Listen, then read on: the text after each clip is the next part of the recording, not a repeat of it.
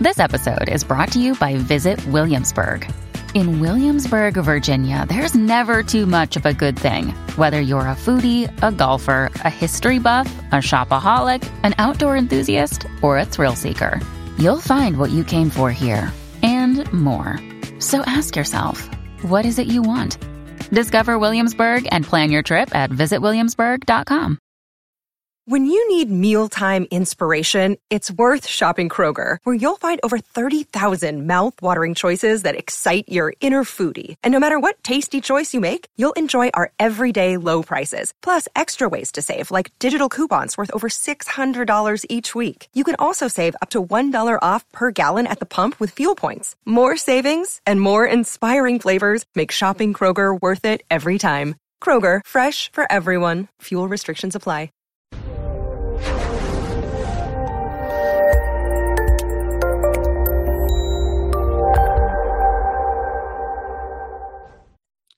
This episode was pre recorded as part of a live continuing education webinar. On demand CEUs are still available for this presentation through AllCEUs. Register at allceus.com slash counselor toolbox. So, I'd like to welcome everybody to today's presentation on the mind body connection. Today, we're going to talk about how neurotransmitters interact to help us have moods, if you will. We're going to learn about the central control center of the brain, what it does in relation to producing emotions, um, what thoughts have to do with everything, and how the brain actually causes physical reactions and sensations. We'll talk about how things can go wrong, which lead to feelings of depression, anxiety, anger, insomnia, all kinds of other stuff, and some ways to fix those things. Obviously, in an hour, we can't t- talk about all the ways to fix those things, but I always like to leave people with some tips, tools, and tricks that they can start doing or looking at doing today in order to start feeling better. It keeps the momentum going. If people are interested in a topic um, or they're thinking that, well, this might help me, keeping them going, giving them something to look at um, and start learning about. So, we're going to start out with the brain, your central control center. And if you are a cartoon junkie like I am, you will recognize our little buddy over here. But anyhow, I digress uh, your brain takes in information compares it to what it already knows or thinks it knows from prior experiences and makes a decision about what to do so we use this model of a computer cpu um, generally when we're talking about the brain and it's not exactly accurate, but it gives you an understanding on a more global perspective of what's going on in the brain. Um, there's been a lot of research lately that says you know your brain doesn't store memories per se. Well but we know that there are certain actions and reactions that are happening. So we're going to proceed with this metaphor um, throughout this training and just understand it's neurochemically not exactly 100% correct. So based on the decision that your brain makes uh, it activates action centers which excrete neurotransmitters in order to produce the desired reaction. So you put your hand on a hot stove and your uh, peripheral nervous system registers that's hot that hurts. Your brain says that's painful pull your hand away because we don't want to burn our skin up. So you pull your hand away. Um, and that's kind of what we're talking about with a lot of our other decisions that result in emotional pain not just physical pain Chemical messengers or our neurotransmitters take orders to and from the brain through the nervous system. So it's this give and take feedback loop going on. And the things we're going to talk about today are really what I call the big five. And there are all kinds of hormones and neurotransmitters and stuff that we're not covering today. But the big ones I really want you to understand are your excitatory and your inhibitory neurotransmitters. So the ones that get you revved up and motivated and want to get off the couch, and the ones that say, you know what, let's binge on Netflix for the weekend. So, your excitatory neurotransmitters, um, dopamine. Dopamine is your reward. It's kind of like your cookie at the end of doing something good. It says, let's do that again. I want to remember that. That was really awesome. Um, along with dopamine, you have norepinephrine and glutamate. These are your get up and go um, neurotransmitters. Now, depending on what other neurotransmitters they're paired with, they're buddies with, they can say, get up and go, yay, rah, yahoo, let's um, go on the roller coaster again. Or it can be, get the heck out of here, this is a really dangerous situation, but it's get up and go. it's telling you you need to do something it's stimulating when you, we think excitement we tend to think happy. But excitement in terms of neurotransmitters just means it stimulates your body. It revs everything up. It ra- makes your heart rate increase. It makes your breathing increase. Um, sometimes if you're really excited it might make your speech increase. No just kidding. Um, but things are getting really revved. And that prepares you for the fight or flight reaction or you know just some rush of endorphins from pleasure uh, as in the case of the roller coaster which i never understood. And then you have your inhibitory neurochemicals and they're the ones that come in when the stress or the threat is gone and they say let's relax. Let's chill out. It's all okay. You know everybody can stand down. There's no threat anymore and then serotonin doesn't really relax you, but it's your calming and contentment neurochemical, if you want to kind of pare it down to two words. It does so much stuff. But in terms of excitation or inhibition, it's more of an inhibitory, calming chemical. Now, there's always a balance. It's like making a hot bath. You turn on the water and you try to get it right, but you feel it and it might be a little too hot. So then you put in some cold and you feel it a little while longer and you're like, ah, oh, too much cold. And you've got to monkey with it a little bit. This is kind of what's happening when you have an extreme stress response. You dump a whole lot of hot into the system. And then, in order to balance it out, you need to kind of take pull back the hot some and add a little bit of cold and the cold in this particular metaphor would be your inhibitory neurotransmitters but there's always a balance you don't ever have one without the other. Uh, and that's what's really important to understand with neurotransmitters is that if you have too much of something it can also cause depression and anxiety just as if you didn't have enough of it. We'll look at look at that a little bit more in the next few slides. So what do neurotransmitters do? It's a big word but what does it do? Emotional. Your neurotransmitters are responsible for the physiological reactions that we've come to label as happiness, sadness, anger, and fear. Uh, when a baby's born, you know, they don't have these words to use. They have physiological reactions. And as they grow up, we, you know, a child gets startled, we say, you know, you don't need to be scared. And we help them learn how to calm down. And they associate that physiological reaction with fear. When they have a temper tantrum, we associate we say you know you're you're angry right now. And we help them associate that physiological that feeling whatever it is for them as anger. And then sadness and happiness are obviously pretty self-explanatory.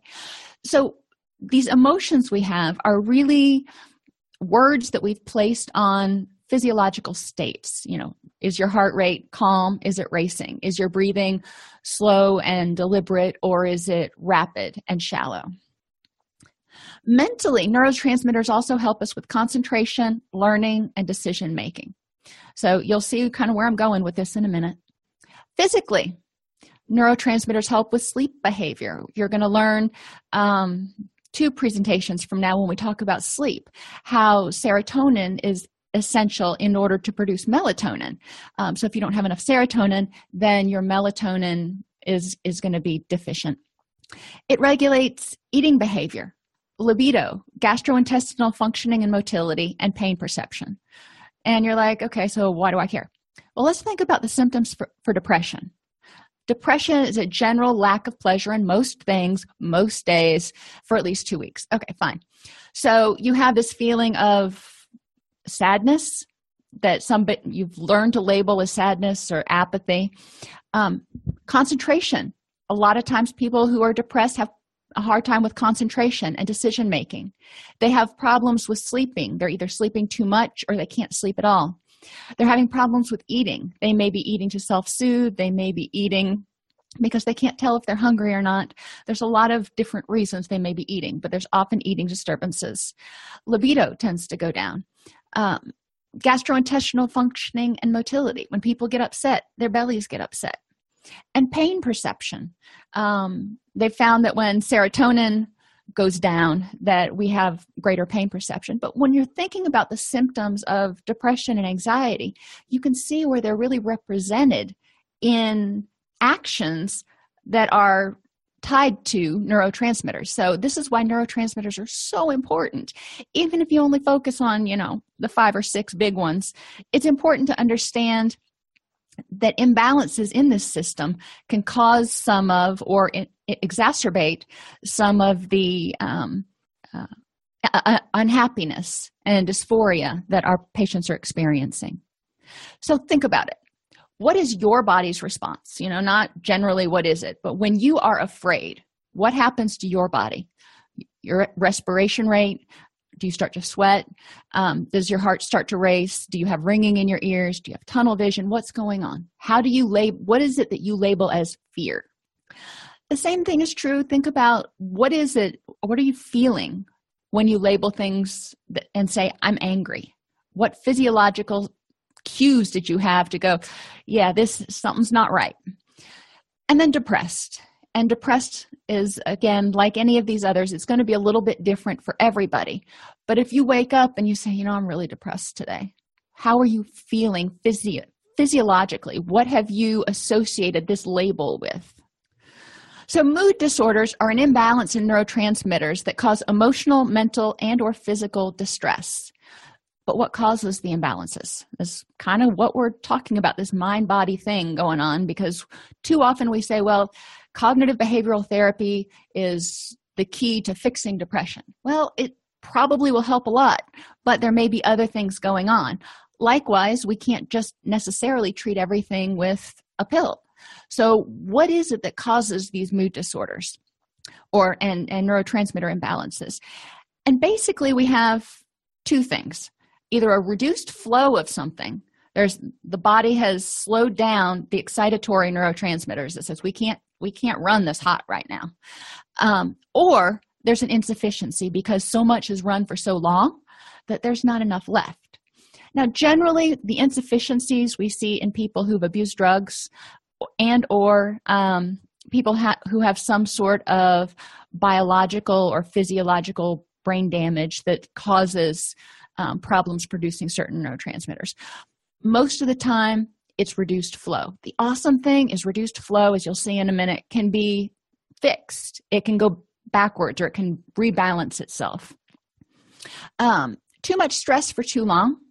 Think about and and most of us have gone through periods where we've been really stressed for a really long time um, and then we've gotten gotten it in check. Even if it's you know think about um, finals week when you were in graduate school or maybe you were studying for your comps exams and that's even bigger than finals week. You started studying three months ahead of time. And some people they were great with it. You know it was just they were confident they were going to pass and we're not talking about them. We're talking about us um, persistent worry warts that wonder if we know everything and we need to know everything that's going to be on the exam. So we stress about it for a long period of time. Eventually your your brain goes yeah i need a break. I, I can't do this all hands on deck 24 7 365 for an ex- extended period. So we need to pull back some of those excitatory neurotransmitters. Addictive behaviors like i said tend to flood the body with dopamine and excitatory neurotransmitters. Um, medications opiates um, and and some other medications that may be prescribed and they may be taken as prescribed may affect the balance of neurotransmitters. For example um, ssris typically mainly increase the amount of serotonin. But what does that do to the amount of norepinephrine um, that's in the body? And norepinephrine remember is your motivation chemical. So if you're feeling good but you don't have any motivation there's still this sense kind of of depression. So understanding the balance between them it's not just increasing one or decreasing one it's helping the brain find balance. And insufficient sleep. Sleep is the time that your brain rests and kind of gets rebalanced and all that kind of stuff. And they found that one of the first things to go during sleep deprivation is cognitive functioning. We lose the ability to concentrate, make decisions, and our ability to learn and our short term memory is significantly impaired. So let's think about the analogy of Black Friday and addiction. So, on a normal day, and we can say addiction or extreme extended stress. And some people have this, you know, for days, not just days, but months, years on end. They are wigged out, stressed to just the brink um, and and so we want un- them to understand kind of what's going on but in this particular scenario we'll talk more about addiction because it's more immediate so think about on a normal day a place like target has a capacity of say 750 people. You know that's what the fire marshal says they can handle. The store needs a constant 500 people going through during the day to stay open. Okay so that's fine. So they have eight doors in order to allow for people to ent- enter and easily and enter and exit easily without getting bunched. So when you go to target you know there's always like a bunch of doors and you're like well what what are all these doors needed for? There's only like four of us. Um, but it's in order to allow for easy um, flow of people in and out. And it works well. And this is how things are when your neuro, neurotransmitter system is working well. When you get stressed you have an influx of people and then you know they leave. And you have the balance out with the with the um, calming co- chemicals. But there's never a flood. There's never an overabundance except for on black friday black friday everybody's waiting. They've camped out. And 1500 people push through the door as soon as it opens. And what happens? I, thankfully i've never been to a black friday because i really hate shopping. But you know i've seen pictures on tv and people are stomping on each other and they're pushing through the doors. The shelves are just ripped bare with stuff. People are all over each other. The store is basically destroyed. I mean not forever but stuff is just everywhere the staff is exhausted they're looking at you kind of shell shocked and it's going to be a little while before the store can restock itself. So, what do they do? Do they keep the doors open so more people can keep flowing in and keep overwhelming the store? No. Theoretically, if it were legal, management would close all but two of the doors and they would put security guards there and go, okay, five people can go in, and then they'd wait for five people to go out. And they'd normalize it until staff had time to restock the shelves and get everything back under control again. That's kind of what your brain does. Your brain serves as management and it goes whoa that was way too much happy or that was way too much stress. I need a break so i can restock all the shelves and get ready for the next round of whatever it is. Um, if you understand if you look at it that way you realize that even if people have been using cocaine or methamphetamine for years you know that's been a long black friday but when they stop and allow their brain to rest and rebalance, it usually is able to do that almost back to normal. They found with, but it takes time. You know, if you have been using methamphetamine for 15 years, 15 days is not going to get you rebalanced. Um, it, it takes time for your brain to repair itself because it's been injured, but it does. So, where does all this information that we keep talking about come from your brain's making decisions based on information and you know it's not just from these anonymous sources it's from your peripheral nervous system but it's not very smart either these are your nerves that say something's hot something's dangerous or your eyes that say i've seen this before and it triggers a memory that says yeah this is really bad mojo here. We need to get out. Um, but your eyes your sense of smell your, what you touch it's all providing information to your brain that's saying it's all clear or there might be a threat all hands on deck. Uh, when the all, all hands on deck comes out what does your brain do? It excretes norepinephrine with noradrenaline and your body goes you know red alert red alert red alert fight or flight reaction. Because in order to survive i either need to fight this threat or get away from it. Um, and then when it calms down you know it does it's not just that that disappears all the that noradrenaline disappears but then gaba and and uh, serotonin tend to come in and go all right threats passed. You made it. Congratulations. Good job. But how does the brain know what's threatening? Because okay something's hot. What does that mean? How do we know that's threatening? Um, one of our cats who's not the brightest kitty in the world, uh, jumped up on the counter one time and walked, put his paw right on a hot griddle. He didn't remove it until he smelled this, the, um, well, maybe it's eventually he felt it, but he didn't remove it until he had done a fair amount of damage, blistering his poor little paw. And so his response system didn't really kick in right away and go, oh, that's that's something that's probably hot ought not touch it. He remembers that now. Poor little guy. When you were born, there were very few things that were meaningful. I mean, we're thinking infant. Everything is new to an infant. They're just like, ha. You've assigned meaning to things through observation and experience over time. You know, when you were a little kid, you learned that one of the favorite games of a lot of toddlers is they learn that if they throw their fork on the ground, mommy will pick it up. Put the fork, fork back on, toddler throws it on the ground again, and he goes, uh oh. And of course, you pick it up again. And they've learned through this experience that if something falls on the ground, well, initially mommy will pick it up, but eventually it becomes incumbent upon them to pick it up. So when something happens, you compare it to prior experiences and decide what to do. So think about dogs, and dogs get a bad rap. I love dogs, don't get me wrong.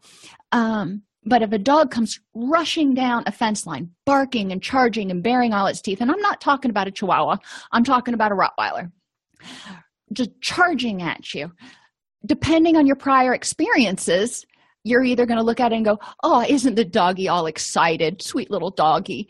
Or you're going to about wet yourself and try to get as far away from that dog as you can, depending on what your prior experiences are. And, you know, I'm something akin to Elmyra, so I usually walk up to it and start talking baby talk and telling it it doesn't need to worry, which the dog is, continues to bark. so I haven't learned from that. Um, but this is how we understand why different people react differently to different situations because it's based on their schema. If you think back to Piaget, who said that schema are basically shortcuts, they're basically brief descriptions of prior similar experiences. And we say, okay, when we go to a restaurant, this is how we're supposed to behave because this is restaurant behavior. And we have a restaurant schema. We have a school schema. We have a scary dog schema.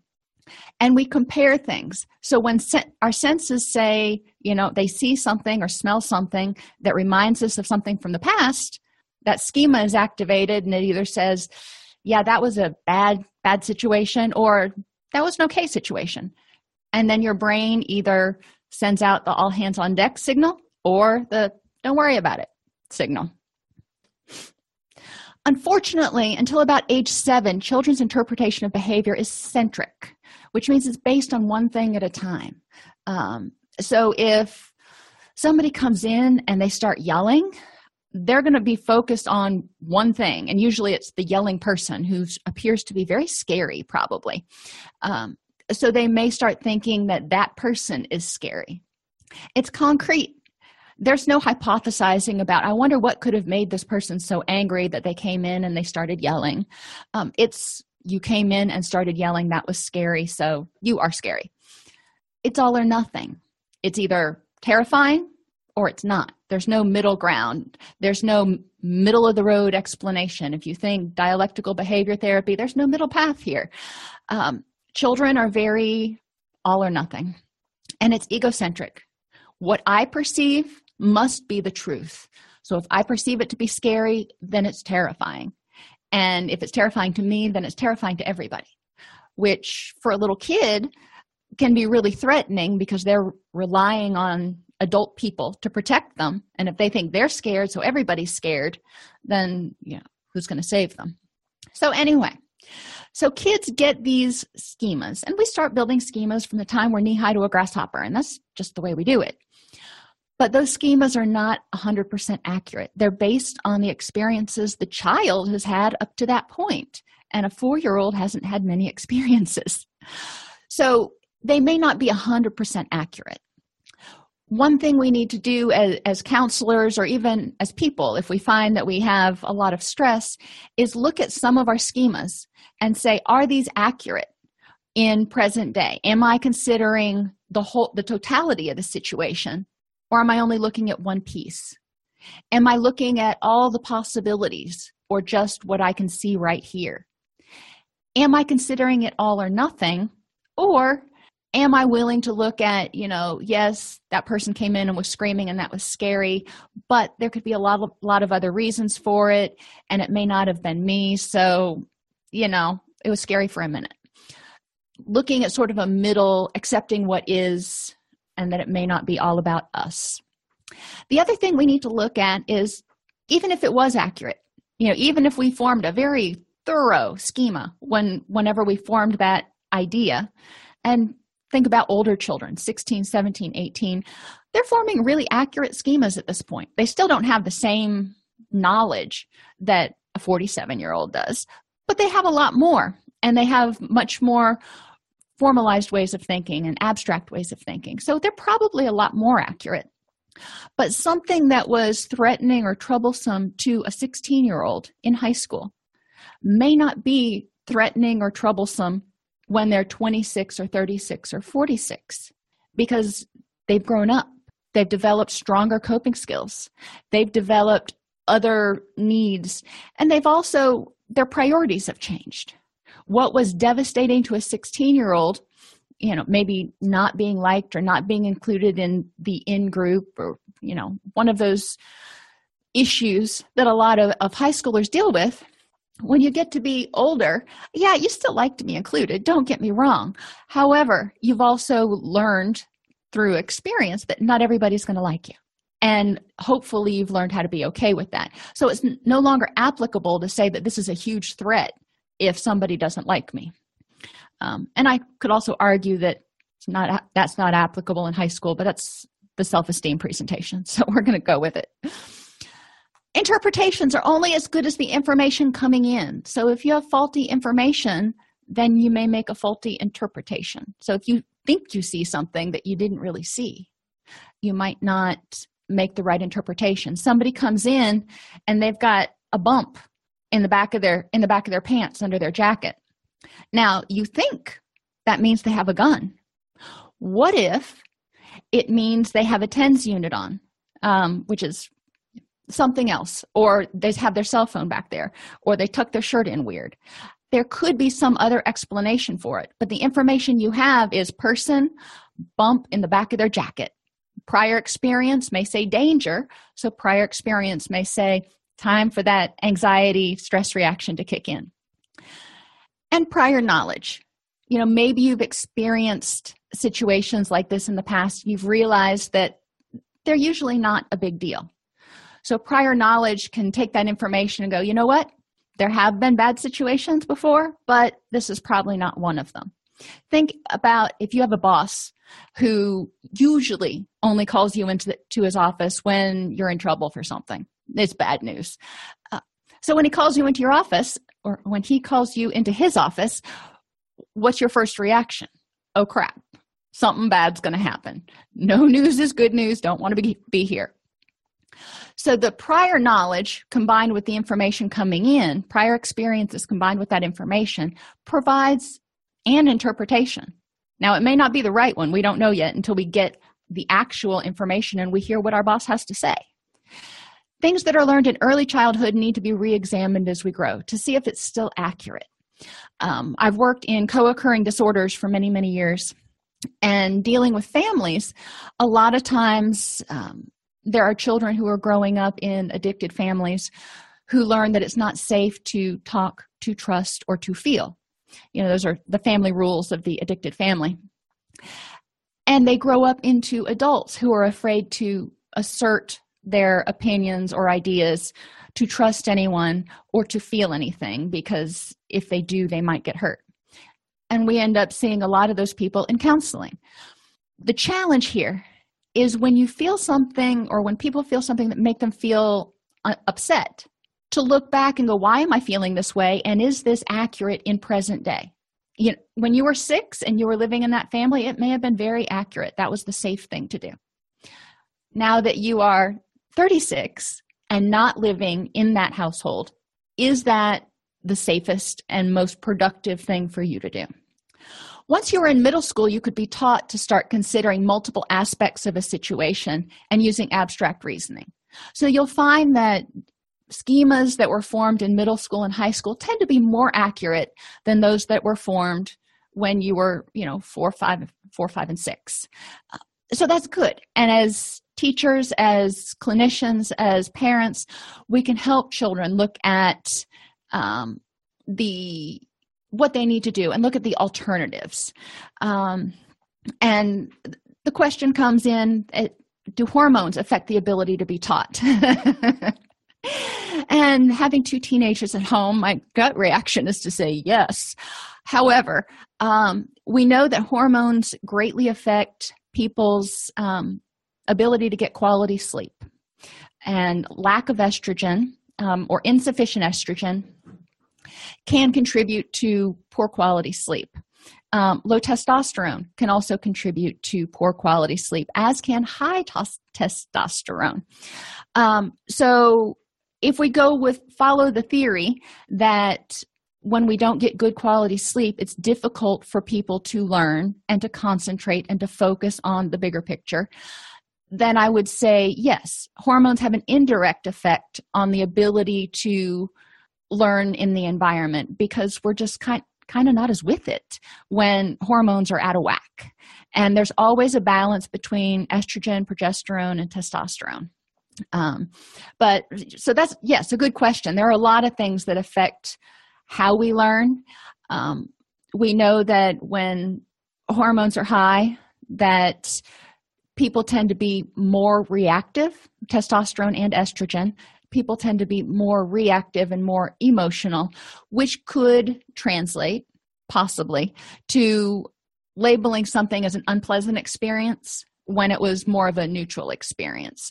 So we want to look at all of the vulnerabilities that contributed to the ultimate decision or the up, ultimate upset. Um, not just necessarily what someone said or what the situation was but what personal factors did you bring to the interpretation of the situation? So in an example a child brings home a report card. The child hears negative messages from their parent. Why did you get a c? I know you're not that stupid. Or why can't you do anything right? Which i know parents say the child interprets in their all or nothing mindset I can't do anything to make my parent proud.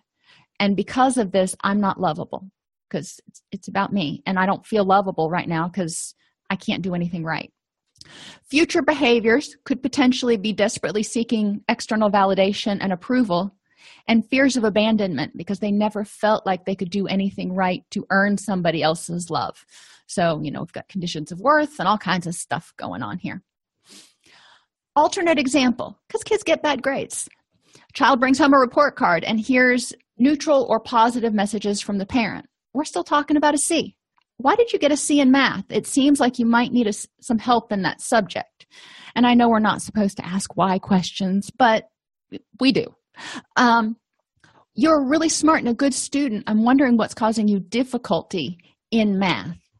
So it's specific, it's not global, it's not you're stupid. It's you seem to be struggling in math. And there's some positive stuff in there that says you know that you, you got the tools to do this. What's causing the problem? Um, the child in this case generally would interpret all or nothing needs to be refocused to specifics. They'll learn that it's not i'm bad at school or i'm a bad student. They learn i'm not so good at math. But they focus on the things they're good at. And they hear that this their egocentric and single focused interpretation needs to be broadened to the big picture. I am a good student you know more global. What am i? And you know what is this situation? Future behaviors eventually as an adult this person will learn to examine specific behaviors instead of globalizing everything. And they'll be able to identify their strengths and weaknesses and say you know what? I'm really smart. I'm a really good student but i'm not so good at this or i'm a really good you know clinician but i'm not so good at psychoeducation groups or whatever you know your strengths and weaknesses because we all have them but it's okay. And that's what we want our children to hear or at least learn to hear. Example number two the parent a parent abandons the family. The child interprets you know all or nothing. My parent has to love me. What child grows up thinking yeah my parent doesn't have to love me? Uh, kid thinks you know my parent has to love me and they left so they must hate me which means i'm unlovable. You know this is a pretty elementary level progression of thought. Future behaviors if this is left unchecked the person feels inadequate. My parent didn't even love me en- enough to stay around. Fears of abandonment. My parent abandoned me. And if anybody was supposed to stick around it was my parent and seeking external validation that was not received from the parent. So, trying to basically redo that relationship to resolve their mommy or daddy issues, whoever it was who left. But parents separate. Can this ever be resolved healthfully? Well, one example if the parents separate but they're both actively involved in the child's life, then the parent, the child still believes, well, my parent has to love me. But the child sees my parent is doing whatever's in their power to stay in my life and will always be there for me. So there's a different reaction when the parent is still there because children cognitively can't understand when parents just disappear. That's mind boggling to them. So, as a result, the, ch- the adult is feels adequate and able to provide internal validation. I'm good enough. You know, people are going to love me. And they learn that in relationships, people may go away. They may move away, they may break up, but it doesn't mean that they won't be back or that it's about you. It means it may mean it's more about them. Example three a child witnesses domestic violence. The child sees mom get hurt and make daddy drink and make daddy hit her because she makes him mad. And yes, I'm using quotes very deliberately here um, because we know that we don't make anybody do anything. But the child that's forming this schema, this is what they're remembering. So when they grow up, what are they going to remember? The child hears the father criticizing the mother and telling her how useless she is. So the child interprets if I don't do ev- absolutely everything right, I will be unlovable and useless. This is the takeaway message that the child gets from witnessing this um, emotional and or physical violence. So the future behaviors.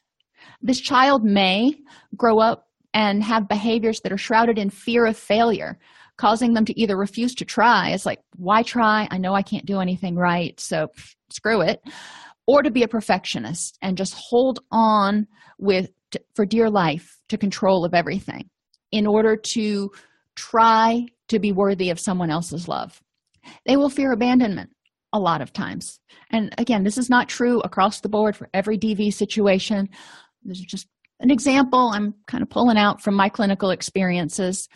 Um, there, there's a need for external validation because you know they saw that mom was never good enough for dad and brought on all this bad stuff and nobody could ever seem to make daddy happy and child couldn't make dad happy and so now they're trying to figure out well if i am going to be lovable i've got to make people happy and i don't know how to do that so i need you to tell me i'm okay the child learns that he or she is responsible for other people's feelings and behaviors. And that's what gets filed back away. We call it negative internal voice, crit, internal critic, um, the, the heckling gallery, whatever you want to call it. These are the schemas and the negative cognitions that a lot of times we end up addressing in counseling um, because they haven't been questioned yet and they haven't been reevaluated from an adult or a third party point of view. So, what's the point? Much of your anxiety and distress may come from faulty interpretations of prior experiences, creating faulty interpretations of present experiences. So, thinking back to um, situations in your past when you thought maybe somebody was, they walked down the hall and they had a horrible expression on their face, and you're like, oh, you know, what did I do to make this person mad? or you know whatever your interpretation was. And then every time you see that person and they have a scowl on their face you assume it's something you did that made them mad. It may not be the case. So there's faulty interpretations. Go back to the guy that walks in and has a, a bulge in the back of their in the back of their jacket or the brain may use outdated experiences what was threatening and overwhelming to a four or a six year old who couldn't feed themselves um, you know, cook food, go to the grocery store, that kind of stuff, who couldn't fend for themselves versus a 26 year old who is very capable of fending for themselves. There's very different threats for those people. So, the four or six year old, if mom or dad is all but incapacitated on drugs or alcohol or depression or whatever it is, and they can't function, that's very threatening to a child because they're scared that their their caregiver won't be there for them once you're an adult yes it would be traumatic if your caregiver wasn't there for you you know prior caregiver, parent, whatever you want to call them, wasn't there. But as a 26 year old, you can take care of yourself. You can pay your bills. You can feed yourself. You can go to the store. So it's not as literally life threatening. And, you know, four and six year olds aren't going, well, I could go into foster care and somebody else will take care of me. That's, that's not how a four year old thinks. That's way too abstract. So negative messages equal threat. There's, there's some sort of threat I need to fight or flee, which produces a stress reaction. Your brain dumps norepinephrine, and glutamate it says we need to get the heck out of here or we need to fight this off in order to survive so we're dumping in the hot into the bath and you know that's great in the short term because it helps us survive but when you do that for too long eventually the water heater runs out of hot water or um, you've got to reel it back a little bit in order to balance out the temperature of the bath when you constantly bombard yourself with negative messages, your body constantly perceives a threat. You're on high alert all the time. So you're not even sleeping well. You've got cortisol coursing through your system. There's low levels of norepinephrine, even when you're trying to sleep.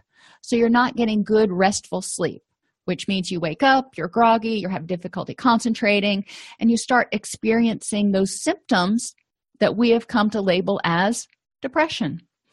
Um, and when you feel this way day after day after day, at a certain point, you may start feeling a little hopeless and hopeless. It's like, oh, I am so tired of feeling this way.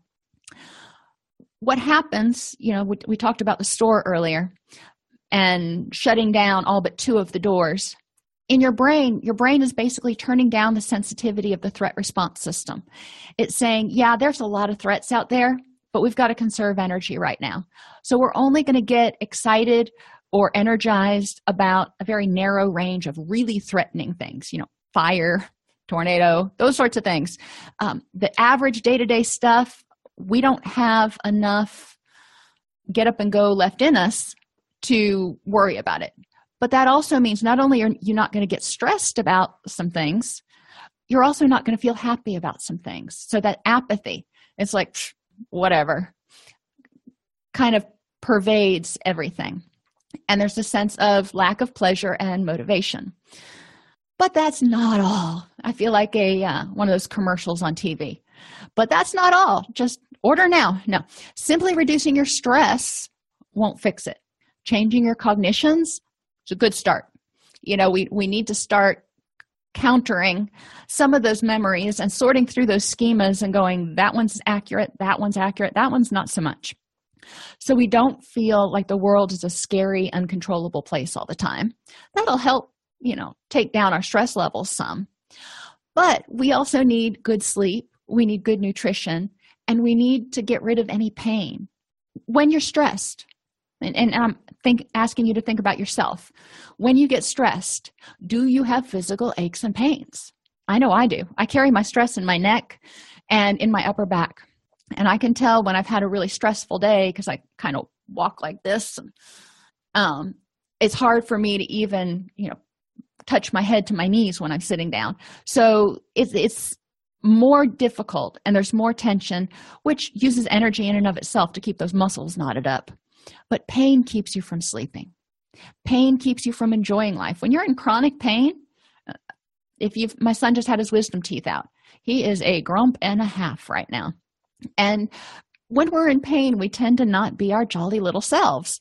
So, all of this contributes to how we perceive things, how we remember things, and generally how we're feeling. So, to rebalance itself, the body needs to have times when it's not on high alert, times when you're relaxing. Sometimes people have to learn to schedule in those times. I can be very type A, and I can get to the point where I'm scheduling a lot of things back to back to back to back where there's no downtime. And I know that when I do that, eventually I'm going to hit the wall and run out of gas, and it's not pretty. So, remembering that when you're working towards health and work life balance and all that stuff that we encourage people to do, we need to remember to schedule in rest and relaxation time. You know, coming home from work doesn't mean it's time to necessarily start working on a home improvement project. Maybe it's time to sit on the couch and watch something besides the news. Um, we need sufficient quality sleep, and hours in bed does not connote to quality sleep. There is there are sleep phases. There are four of them, five depending on which model you use. And you need a certain amount of deep sleep every night. And alcohol, um, nicotine, caffeine, and just some of our habits prevent us from getting quality sleep. And we need decent nutrition to fuel the sl- system. Those neurotransmitters got to come from somewhere. They're made from the building blocks that we take in. And I say decent nutrition whenever I do these presentations because I know that most people aren't going to all of a sudden start eating this miraculously healthy diet. They're not feeling very happy right now. So, starting to eat a whole bunch of rabbit food probably is not high on their list. Um, and rabbit food's good, don't get me wrong, but um, that may not be where people's mind is at that point in time. And as clinicians, unless you happen to be a registered dietitian, we can't make nutritional prescriptions. We need to refer to their doctor or a dietitian. But as clinicians, we can educate them about the importance of good nutrition in um, in recovery. And one of the tips that a nutritionist friend told me was trying to have three colors on every on your plate at every meal. And breakfast is a little dicey sometimes, but lunch and dinner it's really easy to get three different colors on your plate. So that's not counting calories, carbs, macros, micros, any of that.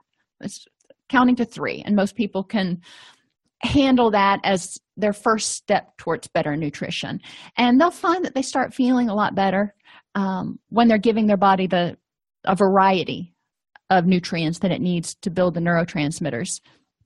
So, the brain is your control center. Neurotransmitters are sent out, dumped, excreted, whatever word you want to use, to produce a reaction to help you either survive a threat or remind you to repeat a reward. So, it's either fight, flee, or, oh, yeah, let's do that again. Through observation and experience, your brain learns what is okay and what is threatening. So when you do things and there's a positive experience, you're going to remember that. You're going to have a memory about it and you're going to go, okay. And when the good memories outweigh the bad memories, um, then that becomes more of a positive experience. Uh, things that were threatening or misinterpreted in the past may now need to be re examined.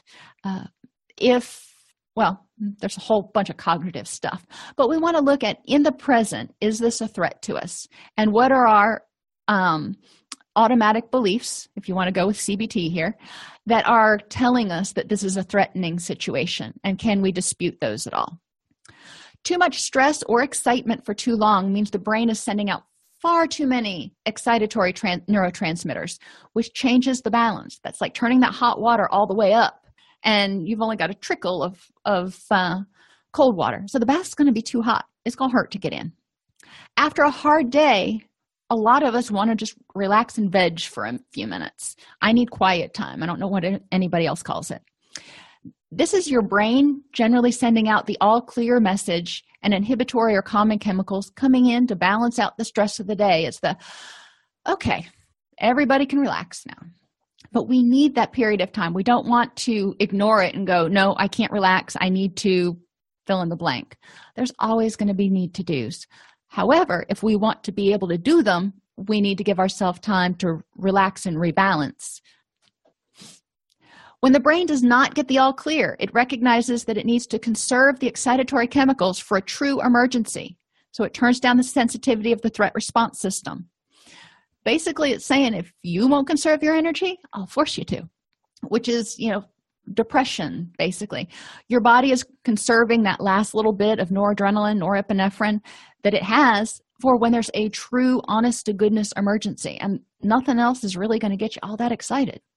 By addressing old unhelpful thoughts and interpretations you can reduce physical and mental stress and anxiety. Remember i said we have mental stress we get cognitively stressed but a lot of times we carry that in our in our muscles and you know i have tmj and i grind my teeth so i carry i know i carry it in my jaw as well.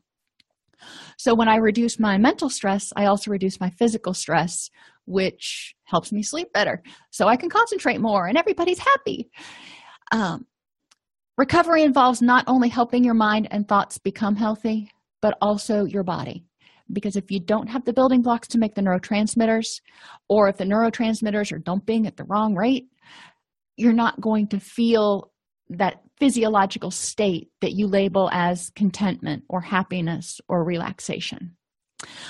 Uh, final note in March, on March 1st, uh, we're going to be starting to do Happiness Isn't Brain Surgery podcast, which is going to be um, designed to target just kind of the general population people who are struggling with depression or anxiety issues or who just want to learn how to be happier and healthier. Um, so stay tuned for that March 1st uh, of 2017. So that's like what, six weeks from now. Um, there's obviously since it's targeted at the general population it's not going to be a ceu thing but it will be a information for you thing so to speak. Um, so anyhow are there any questions on today's presentation? Anything that wasn't clear? Anything you want to add? Um, let's see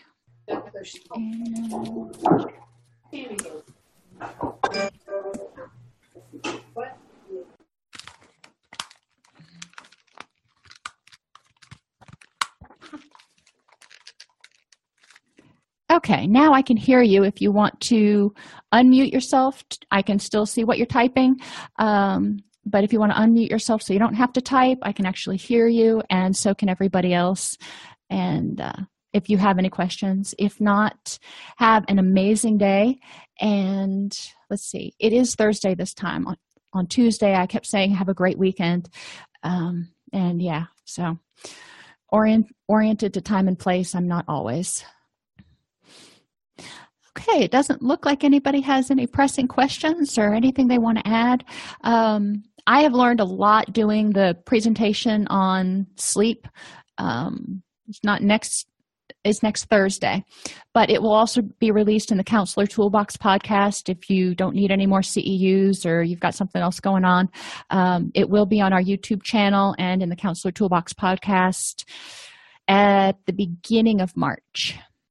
If you enjoy this podcast, please like and subscribe either in your podcast player or on YouTube. You can attend and participate in our live webinars with Dr. Snipes by subscribing at allceus.com slash counselor toolbox. This episode has been brought to you in part by allceus.com, providing 24-7 multimedia continuing education and pre-certification training to counselors, therapists, and nurses since 2006.